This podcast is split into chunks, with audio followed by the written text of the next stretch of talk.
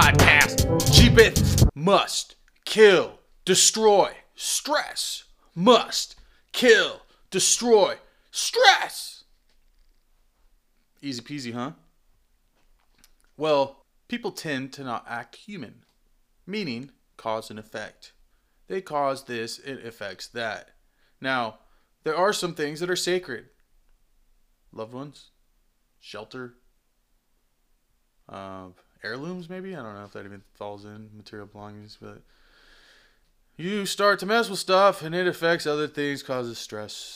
So teach people to be kind, to be human. Teach their kids to be kind, to be human. So in the future, we have kind and human people.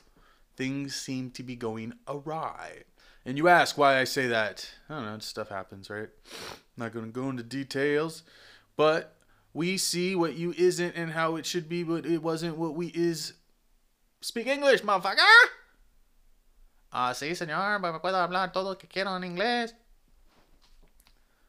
What have you been doing to improve your life?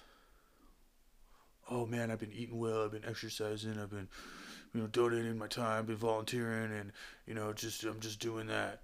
Well, that ain't good enough, homeboy. We need everything and anything, and anything is everything. While everything was nothing, and something is nothing. What is the purpose of spinning when it's already going in a circle? Who shall thou listen to? Authority? Government? Friends? Family? Mind? Body? Soul? Self? Heart? What is wrong? What is right? Morals, job, people, places, things, things for your job. Career is funny because there's car in the rear and you got to drive to get there.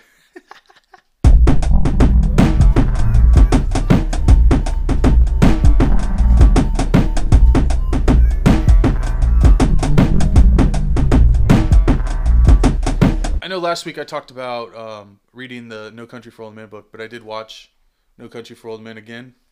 Such a great film. Wow. And it's really cool after kind of reading the book and then just seeing the movie immediately afterwards. It just totally correlates. It's almost like verbatim, which you don't get too often with, um, you know, movie novelizations. Or I don't even know if that's the right term. Maybe.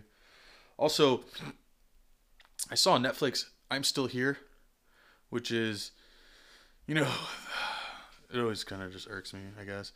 But it's basically about Joaquin Phoenix giving up his acting career to become a rapper.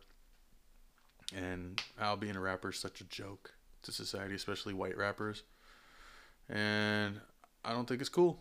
But whatever. Who cares what I think, right? This is serious stuff, man. This hip hop stuff is real, and y'all just colors and music, and you just think it's so easy just to rhyme and do your thing, and blah, blah, blah, blah, let's make a movie, and it's just like humiliate, humiliate the man because he's giving up acting to become a musician. So it's good. Uh, it's just interesting. Um, came out a long time ago. I remember when it was playing in theaters, and I'm thinking of the premise, and I was rapping myself pretty often. So I like, geez, man, they just take any shot they can. So I've seen it, you know, maybe ten years later, and then thinking, geez, man, they're just taking shots. I went to the, the movies and I saw the new James Bond, No Time to Die. Now I'm not a huge James Bond fan. What I've seen, I've liked. Um, I haven't really actually seen that many um, films with this James Bond in it. I forget his name, Craig, whatever, something. And it's cool. I mean, it was super long, and there's action scenes where you're like, wow, this is badass, like car chases and stuff. But there wasn't that many of them, and it did kind of drag on. And it's, I guess, an end of an era for him as playing James Bond. That's all I gotta say. Also, um, I also saw at theaters Shang Chi and the story of the Ten Rings or something like that. And I don't know why I saw it. I guess I was bored. I wouldn't normally see something like that. And the beginning, I was like, "Oh, this movie's awesome." And it was like, you know, he's doing kung fu on the bus, and it's like just in the normal cities, and he goes to Macau, and he's fighting in the club, and that's normal. And then they go to like this fantasy world, and it's just dog garbage.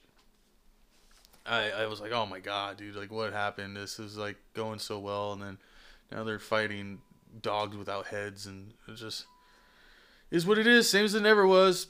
But I think people like it or people love it. I'm not sure. It's been in theaters for a while, so I, I liked the beginning, and then it, by the end it was over. Hated it, but that's Marvel for you. Marvel doesn't do it for me. I like you know the indie artistic films and stuff like that. And I finished reading the this business book called Traction. It's pretty good. It's just how to implement stuff to to scale and grow and better include you know everybody in a team with a common vision. There's a lot to be learned from it. Um, that's why I read stuff like that is basically just to kind of take it in. But the common denominator that I find is they, they talk about like you know time visions and goals. You know, five year, ten year. You know, but I've heard a lot of people bring up the 90 day goals, and that seems like the the hot ticket. Meaning you set a goal for 90 days and you implement it and then you kind of know where you're at. So if you're always implementing 90 day goals, you really know. Like, they mention the 90 day goal, but they also go further in time. But I'm taking other stuff from other people, other successful people that I've heard, and it seems that the 90 day goals are what you should try for. So you set your 90 day goal, you accomplish that, you get to your 90 days, you set another 90 day goal, and they're all very conceivable, feasible, and you can work towards them and build off of them. And it seems that's uh, by reading that and implementing other ideas, if that seems like the hot ticket. So Write your 90 day goals. And there we go, fool. Podcast. Try your hardest. Do your best. Be humble. Be gracious. Read more books. Stay amazing. Be brilliant. Help somebody. Improve your life. Stay healthy. Eat your vegetables. PJ